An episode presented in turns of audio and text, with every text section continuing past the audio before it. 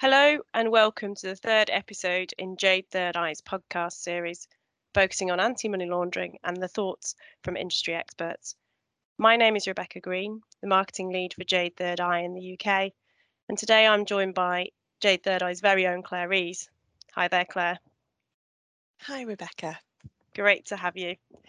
Claire's over 21 years' experience working in risk management roles in financial services 17 years of which were spent specialising in financial crime prevention in a number of senior roles, including most recently as head of fraud and AML with a mortgage lender and service provider. Claire has participated in a number of regulatory and industry financial crime panels, including a government AML advisory panel and the CIFAS Insider Threat Advisory Board, which explored ever changing insider fraud threats. So, Claire, in 2021, um, we saw the FCA scrutinise retail banks and issue a Dear CEO letter detailing common themes arising from the FCA's recent assessments of retail banks, financial crime systems, and controls. And in late 2021, we also saw two retail banks um, issued with large fines for AML failings. So, what appears to have gone wrong here? Thanks, Rebecca. So, whilst the FCA's CEO letter was directed at retail banks, the issues identified are equally applicable to a much broader audience. The reported failures included poor assessment of financial crime risk, inadequate customer due diligence, poorly documented suspicious activity reports, and failings in the application of transaction monitoring. A risk-based approach to financial crime should start with each organisation considering how a criminal may exploit their products and services and ensuring that their systems and processes are designed to mitigate this in line with each firm's risk appetite. If we concentrate on transaction monitoring, the failings noted fall into three themes. Firstly, deficient transaction monitoring controls a failure to consider whether the scenarios used in those monitoring rules actually covered the risks identified through their financial crime risk assessment, as well as a failure to carry out regular risk assessments.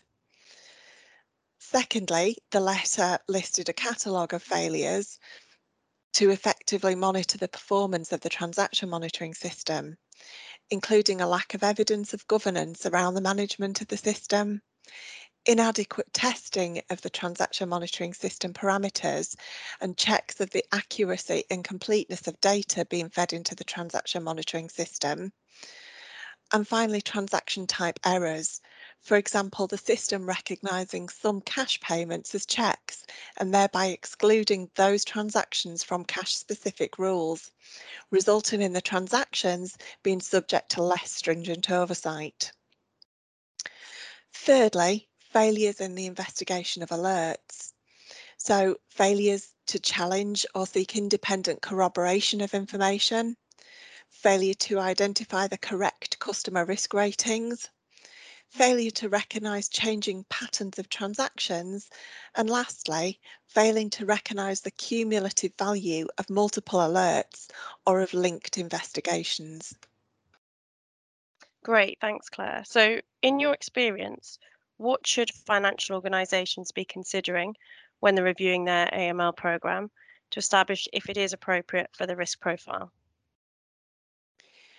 So once a financial services organisation has understood and documented their risks, they need to consider how their systems and processes will support them in managing those risks.